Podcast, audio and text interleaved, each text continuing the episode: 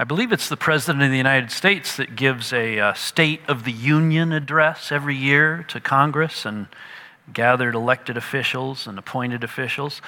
Uh, this morning, I want, if you will, to give a little bit of a State of the Union. Uh, we're uh, coming out of the pandemic time, which definitely affected a lot of church and church ministries. Uh, East White Oak, no exception. But I do want to share with you uh, some things about what's going on here at East White Oak, as well as the vision of our church, so that you kind of know what we're about and what we're trying to accomplish here. Um, as I think about that, there's some things that immediately come to your mind. I was, I was doing a wedding a number of years ago. I was actually conducting the wedding with another fellow, uh, another pastor from another church. And right before we were to step out, before the, you know, the bride comes down and everything, right before that, he whispered over to me, I'm resigning from my church tomorrow. I said, Oh, really? Why is that? He said, I didn't give enough, get enough of the three. Uh, three N's, what's that? He says, numbers, nickels, and noise. And sometimes that's how we measure church effectiveness, right? How many people are going, how much money's coming in, how much noise is being generated. You know?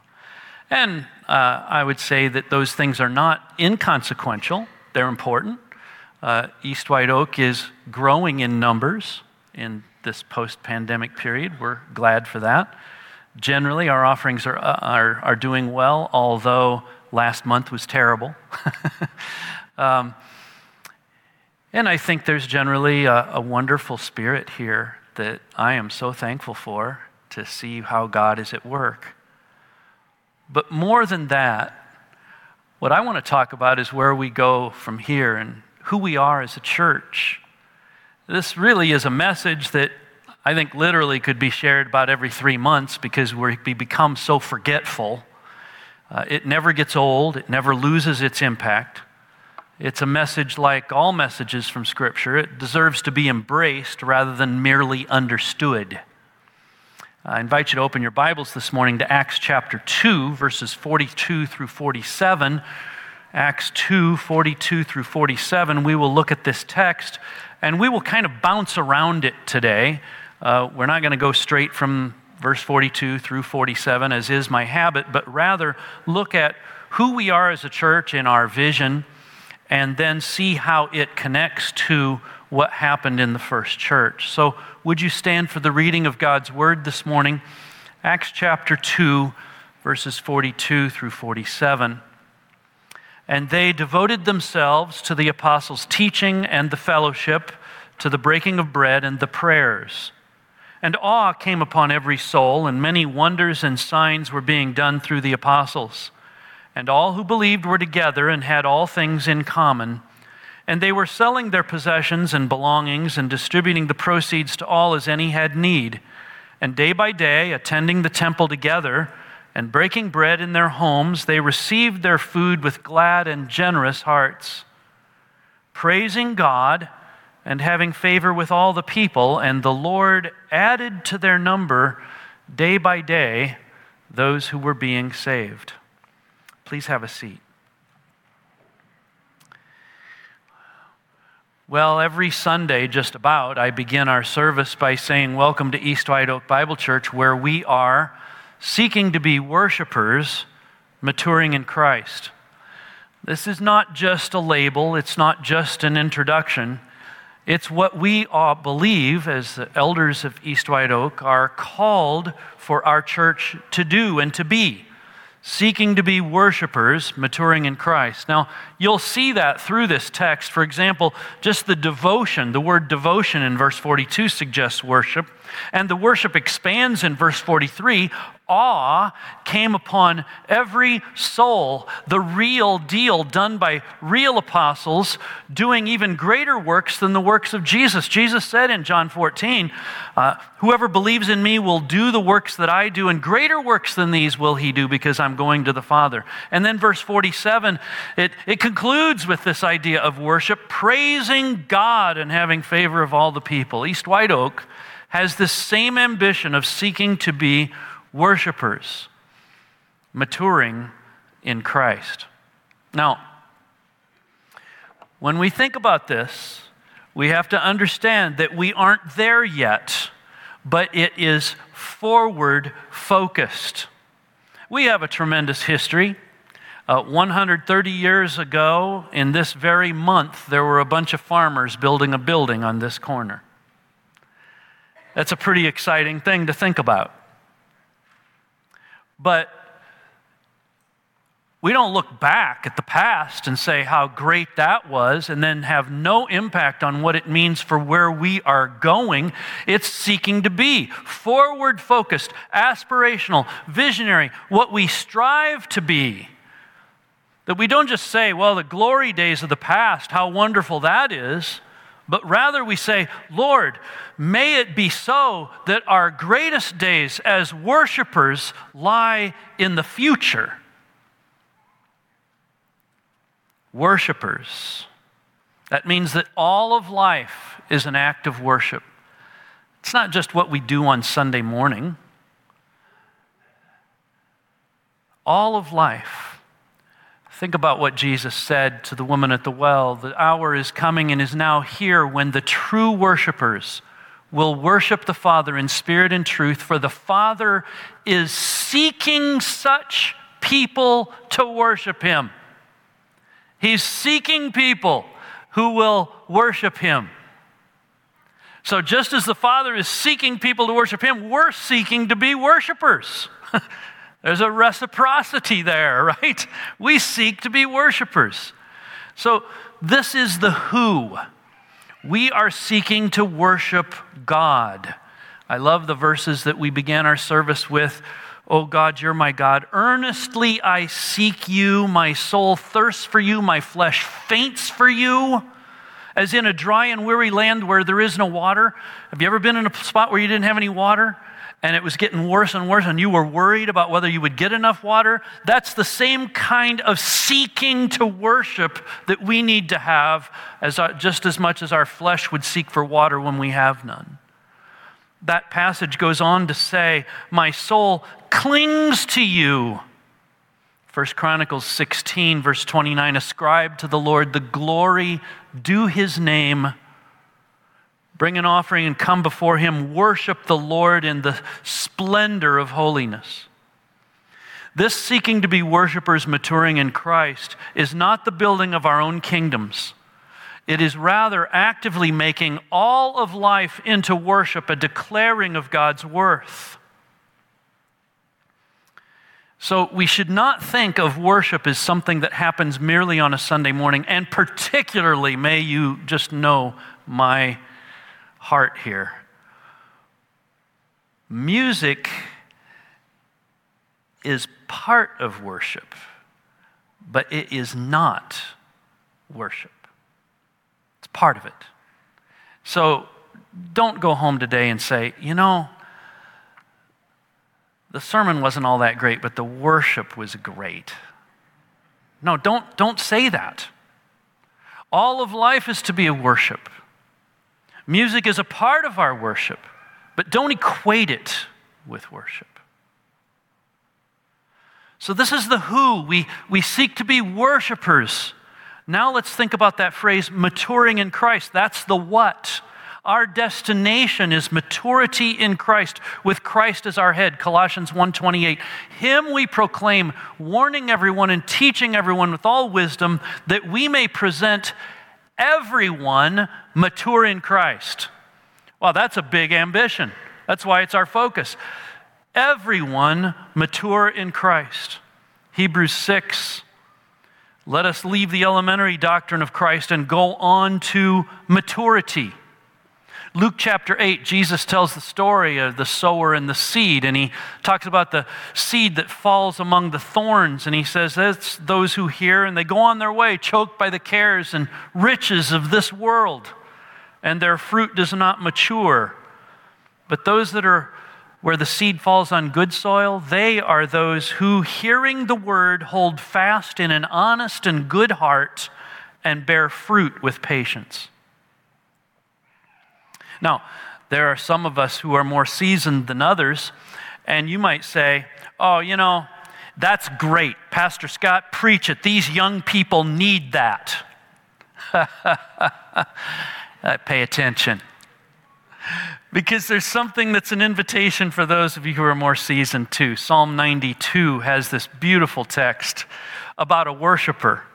The righteous flourish like the palm tree and grow like a cedar in the Lebanon.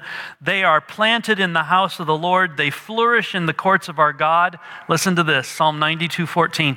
They still bear fruit in old age. They are ever full of sap and green. Oh, may it be our ambition for as long as we live that we are engaged in this wonderful, magnificent ambition, seeking to be worshipers, maturing in Christ, helping others to come to know Him and to love Him and embrace Him, full of sap and green, right? You know? What an invitation. And so, as we think about our focus this morning, Don't just think of it as a way that Scott starts the service every Sunday. The Lord, the Lord is calling you to be a worshiper, maturing in Christ. Can we say our focus together? Seeking to be worshipers, maturing in Christ. Now, there's some ways that we have vital signs that measure our focus. Much like there's a, a, way you can check your pulse or do blood pressure or check your temperature that measure the health of a person, there are vital signs that measure how we're doing it, seeking to be worshipers, maturing in Christ. And we have three of them. They are all related to a tree. You know, it's East White Oak after all. Um, and so we talk about roots and then the flourishing of the tree and then the fruit that the tree bears. And so those three are rooted in Scripture, growing in Christ, making disciples. So let's think about those three vital signs. The first one, rooted in Scripture. This is an unflinching commitment to the Word of God. The roots are what provides our foundation. And the key word here is in, taking in the Word of God.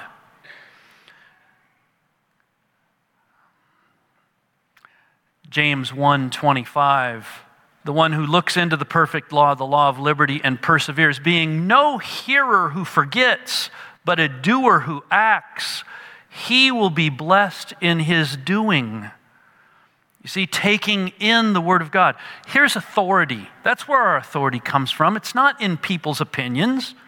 And here, by the way, in Scripture is an authoritative word, not an authoritarian word in church history, when the devotion to Scripture stalled, the church died. And you can see that all over the, the, the, the, the present uh, time as well. When devotion to the Word of God dies, the church dies. Rooted in Scripture means that we grow in our real use of the Bible. Not just in our saying that we use the Bible, but in our real use of Scripture. We grow in a working knowledge of things like the Bible's events and persons and themes. We, we grow in clarifying Christian beliefs in contrast to current worldviews and philosophies. We know how to explain the way of salvation using Scripture. We're able to recall from memory some key verses of Scripture and explain why those verses are important. Just a couple of years ago, as a church, we memorized different verses every month that were some key Scriptures that your church elders believed that every member of our church should have in their memory banks. We learn how to do Bible studies, uh, inductive Bible studies, and the like. We know how to look to the Bible for guidance on things like life issues of parenting, marriage, finances. We're able to identify key doctrines of the faith and grow in our appreciation of them. Rooted in Scripture means a devotional time in the Word and prayer, spending time in God's Word, memorizing Scripture, putting on the full armor of God.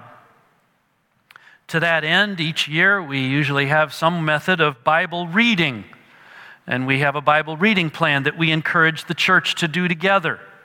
And I uh, only half uh, was joking when I thought to say here at this point, because I want to take a survey of you in terms of our E100 Bible reading plan. Uh, I want to say every head bowed and every eye closed, no one looking around, you know. The reason is because those of you who are participating could falsely feel pride in that, and those of you who aren't may be using another plan, and I don't want you to feel guilty even if you're not.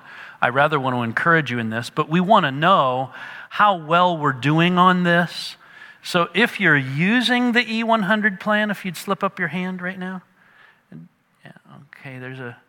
Okay, thank you. Appreciate the information because it helps us know what we can do going forward in terms of helping people read the Bible. The, the second vital sign that measures how well we're doing as worshipers maturing in Christ is what we call growing in Christ. You can see it right here in verse 42, devoting themselves to the apostles' teaching. That's rooted in Scripture. And then the fellowship, the breaking of bread, and the prayers. These constitute a, a sign, a vital sign of growing in Christ. The key words here are with, growing with one another, up with Christ. The fellowship is both vertical and horizontal. Let's think for a moment about this vertical fellowship with God. Together, the first church cultivated a communion, a relationship, a fellowship with her Lord. This was not merely attending a service, it was engaging, being a part, sensing the very purpose for which we are made. The breaking of bread, while it has a horizontal dimension of human interaction, of sharing meals with one another, I think the primary focus here is upon the vertical, uh, remembering what our Lord did for us by celebrating the Lord's table.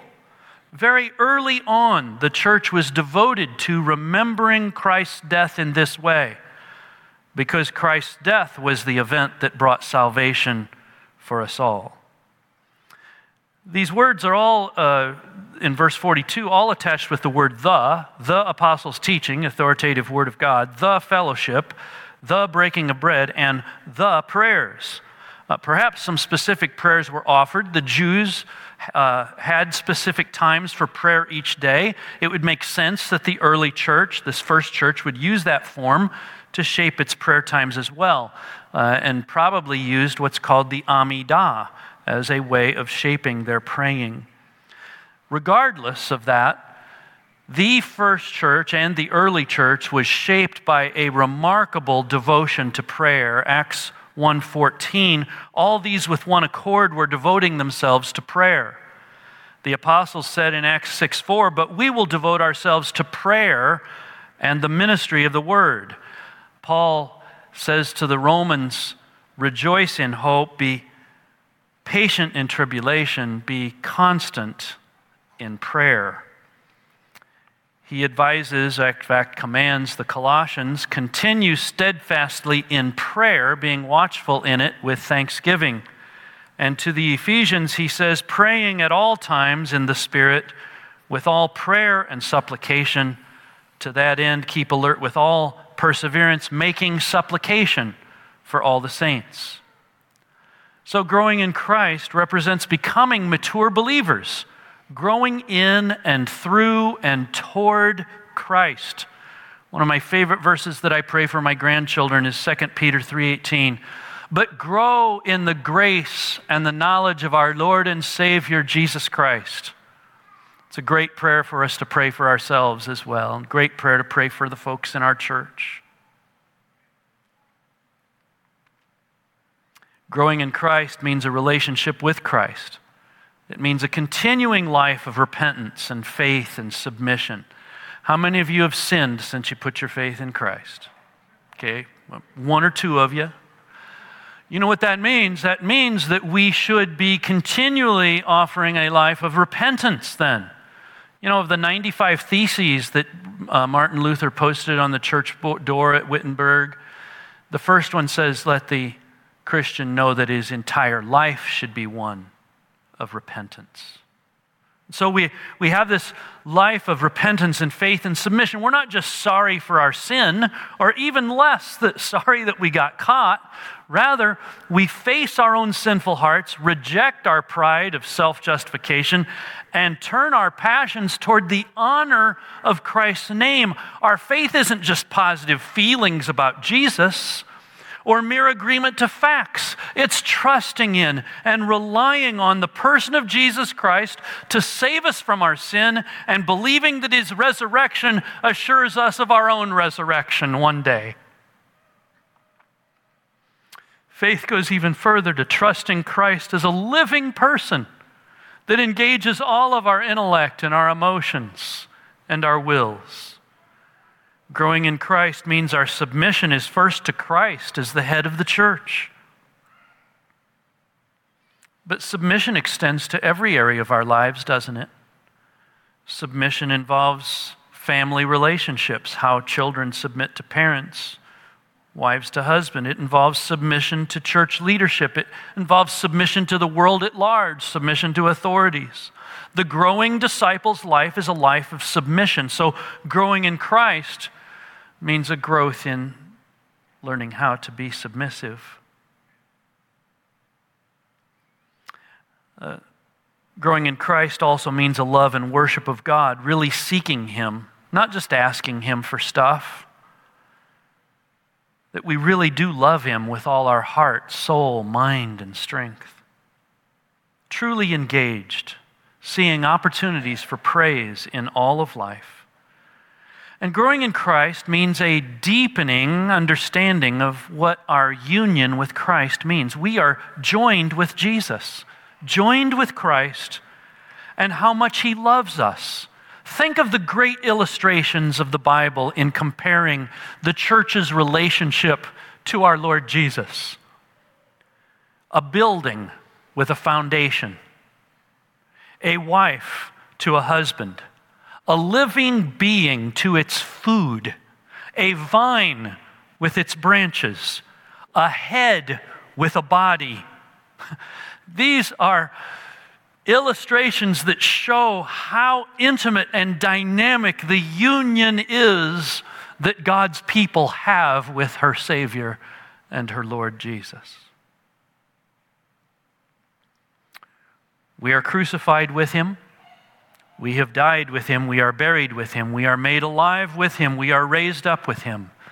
And praise the Lord, one day we will appear with him in glory.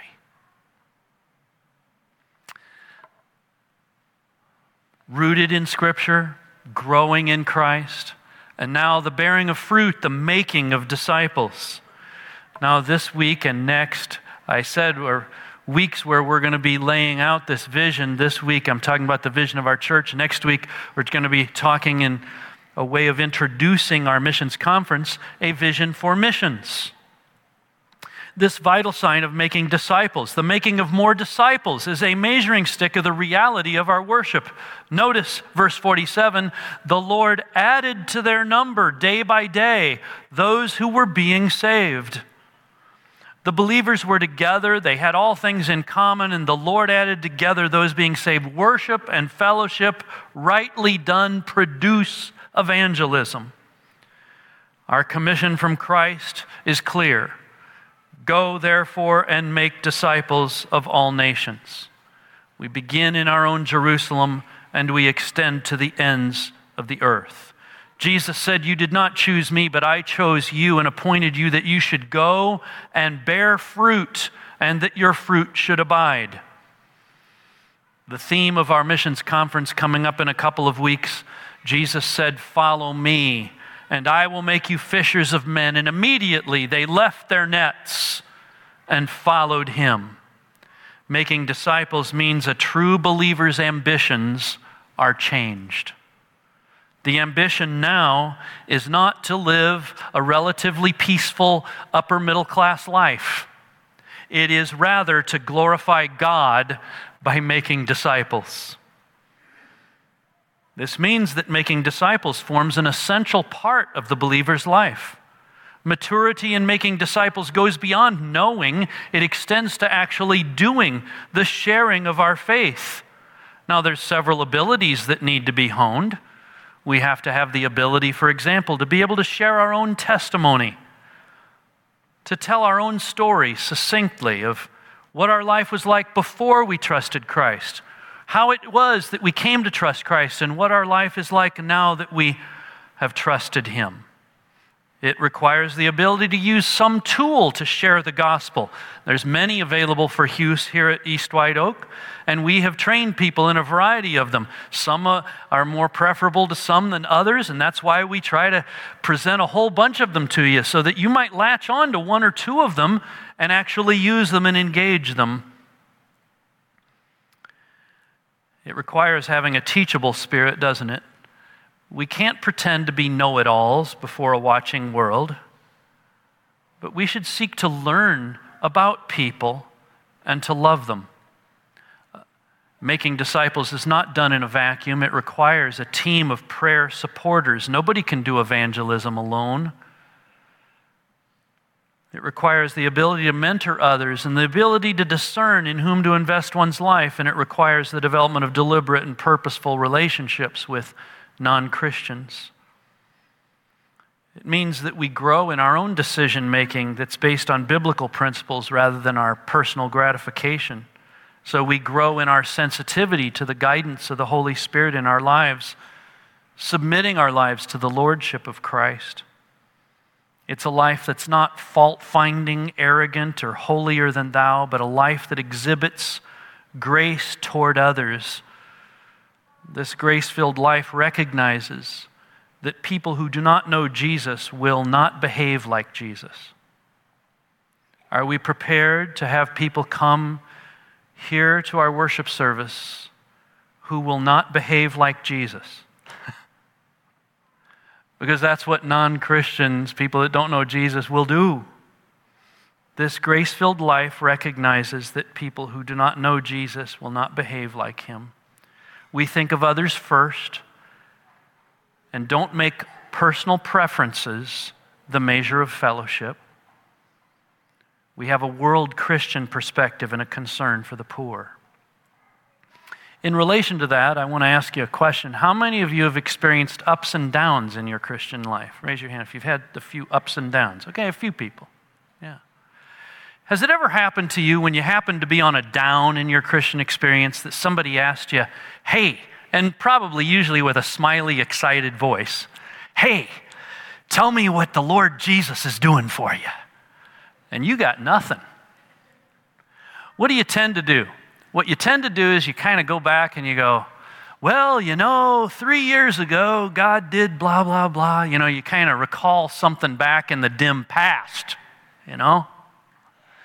If we're going to make disciples, friends, we need to not just think about what Jesus did for us years ago, but we ought to be ready at any moment with joy to be able to say, here's what Christ is doing for me right now, and I can't wait to tell you about it.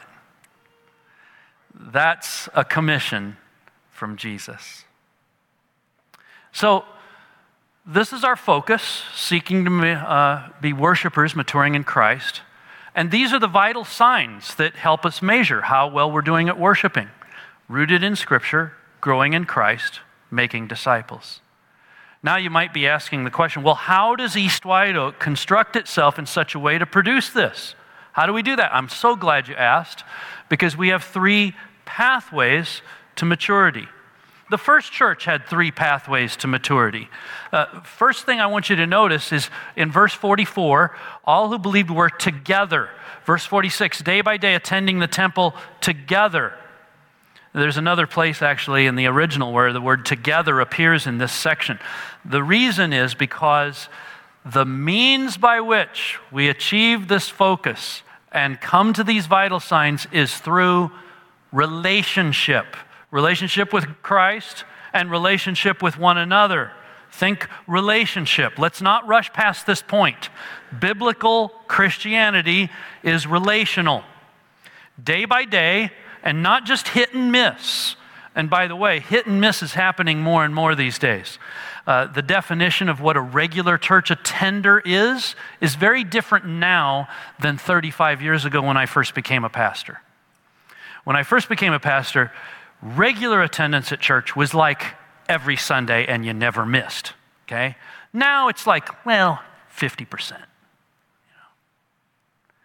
Um, th- this, is, this is not the first church. In fact, things were so exciting that no one wanted to miss a thing. And they were meeting every day together in the temple courts. Ha- has it ever happened to you when, uh, you know, winter's coming and we're going to end up probably, for weather purposes, at some point, cancel church? Has it ever occurred to you when that happens, you go, oh, good, I don't have to go to church today? Well, that's exactly the opposite of what was happening in the first church. They couldn't wait to get together again. Why was that? Was it because of the brilliant sound and light show that was going on? Was it because of the brilliance of the preaching and teaching? the incredible programs that were being offered to people of all ages? No. It was the simple fact that Jesus had died for their sins. He had risen from the dead, and He had given them the gift of the Holy Spirit, and they just could not get over that.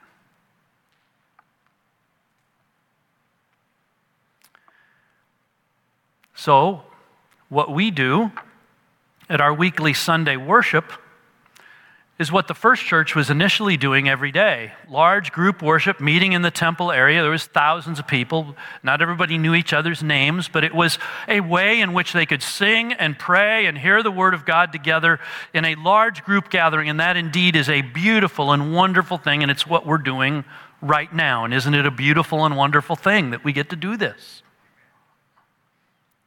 but you'll notice that they did something more than doing that. You will see that they broke bread in their homes,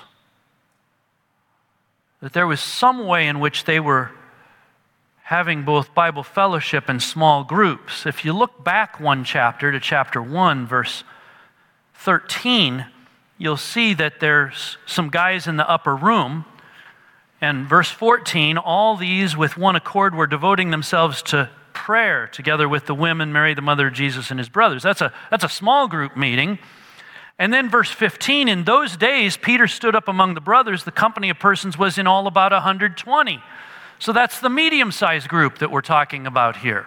So there's large groups, there's a medium sized group that we call Bible fellowships, and small groups. Now, I'm going to show you some pictures here of Pompeii. I do that not because Pompeii is near Jerusalem, it's hundreds of miles away, but Pompeii got destroyed in the first century uh, by a volcano, and as a result, everything was kind of left in place so you can kind of see more physically what it was like uh, to have buildings in the first century. So here's a street and here's another picture of a street. And here's something that's kind of interesting uh, the wheel ruts from the carts that went through the city over and over and over in the same place after he actually put a groove in the, in the stone. Um, here's a house that was just left there from this volcanic uh, activity. And the inside of this building, you can see, uh, could easily hold uh, 60 to 100 people. And so, what was going on in the first church was that people were meeting in small groups and in medium sized groups, even as they were meeting together in the temple area in large groups.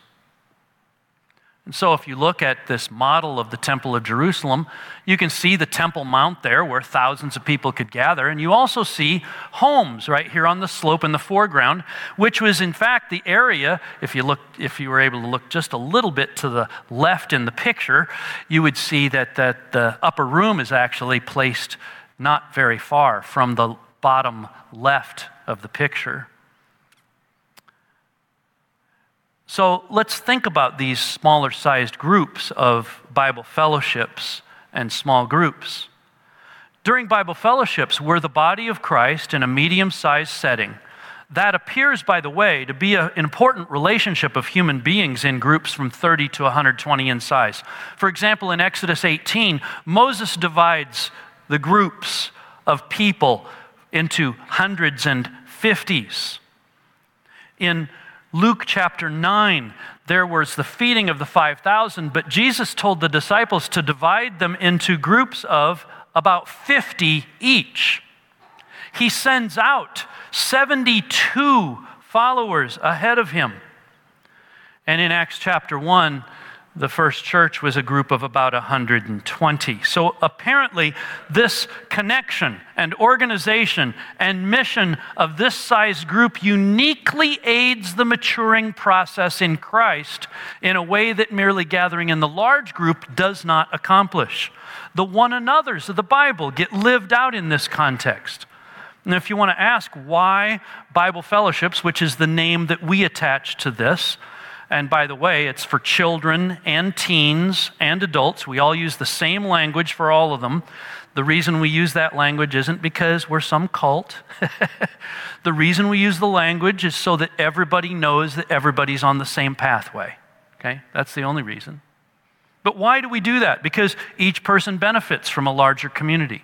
Because life issues get connected with the scriptures in that context. Because each person needs to know that they matter and are known. It's where you know one another's names. Because our Lord saw that this size group was important. Because the excellence of Bible teaching is important to our soul's health. And because the sense of group mission leads some of these groups to meet together. That's Bible fellowships. And then there are small groups. There's a depth of knowing in relationship that is only achievable in these very small settings of 10 to 12 people. Life can get messy, and being authentic and open about our messes is usually reserved only for our closest relationships. Sharing joys, struggles, the sorrows of life with other believers should be your experience, and we want you to have that. During our small groups, we're the body of Christ in the small group size setting. This, too, is an important size for the purpose of maturing in Christ. Jesus, for example, called 12 disciples in order that they might be with him and that he might send them out to preach. Several times in the New Testament, we are told of churches that meet in people's homes. The struggles of life cannot be overcome alone. Did you know that? You might be dealing with some huge problems. May I encourage you to get plugged into a small group where you can bear one another's burdens. The mission to make disciples can't be accomplished alone. The small group's a wonderful ministry to the believer. The community that can happen in a small group is unmatched. Now, small groups here at East White Oak vary in their basis for meeting. Some of them meet due to geographical proximity, some are gender based or interest based, and some are based on station in life. Some are small groups that last for a long time, others are for a, spe- a specific period of time. Regardless, the mission of the small group is to make disciples. It means that small groups aren't static. Did you know that there's a lifespan to a small group? Hopefully, small groups invite, other, invite others to join them until they need to divide into two groups, having been a training ground for creating new leadership. We need to avoid feeling so comfortable in our own small group that our sense of mission to make disciples gets lost to such an extent that we're unwilling to add more to our group and we are unwilling to multiply groups by dividing into two small groups. Now, folks are welcome to join more than one small group, but everyone should belong to at least one. Knowing and being known and being on mission for God happens in a small group like nowhere else. So, as we are entering into a season in our culture where increasingly Christians are thought of as the enemy, it is so important for you to be in relationship in the large group context here in worship, in the medium sized group of our Bible fellowships, and in the small group context. I believe you need it. But may I suggest one other reason for you to engage in our pathways to discipleship? If you're a believer in Jesus Christ, did you know that we need you too? We need your gifts. We need your thoughts, your contributions, your diving into other people's lives. You're helping them, you're praying for them. It's not just that you need it, they, the church needs you too. I've puzzled over this question why do we lack the power of the first church? Well, it seems to me that we need a renewed commitment to the principles by which the church, the first church functioned.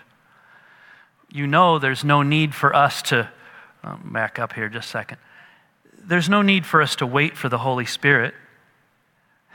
He's already here indwelling his people. In fact, we might say that the Holy Spirit is the one who is waiting, waiting for us to commit to these principles. Now, I've tried to figure this out. It's not an easy calculation, but I've tried to figure out um, what percentage of our people are involved in all three pathways. Now, certainly a much higher percentage is involved in two of the three, but as nearly as I can tell, and this is even including people who are working in our children and teen Bible fellowships as active in a Bible fellowship, because they are, um, we have about 22% of our adults in our church that are engaged in all three of these pathways. so, we have opportunity for growth. And I lay it before you that as our world gets increasingly difficult to live in, we need one another in these kinds of life giving relationships that were exactly part of the same kind of life that the folks in the first church experienced. So here we are, seeking to be worshipers, maturing in Christ, rooted in Scripture, growing in Christ, making disciples by means of Sunday worship, Bible fellowships, and small groups. We're not event driven, we're not program driven.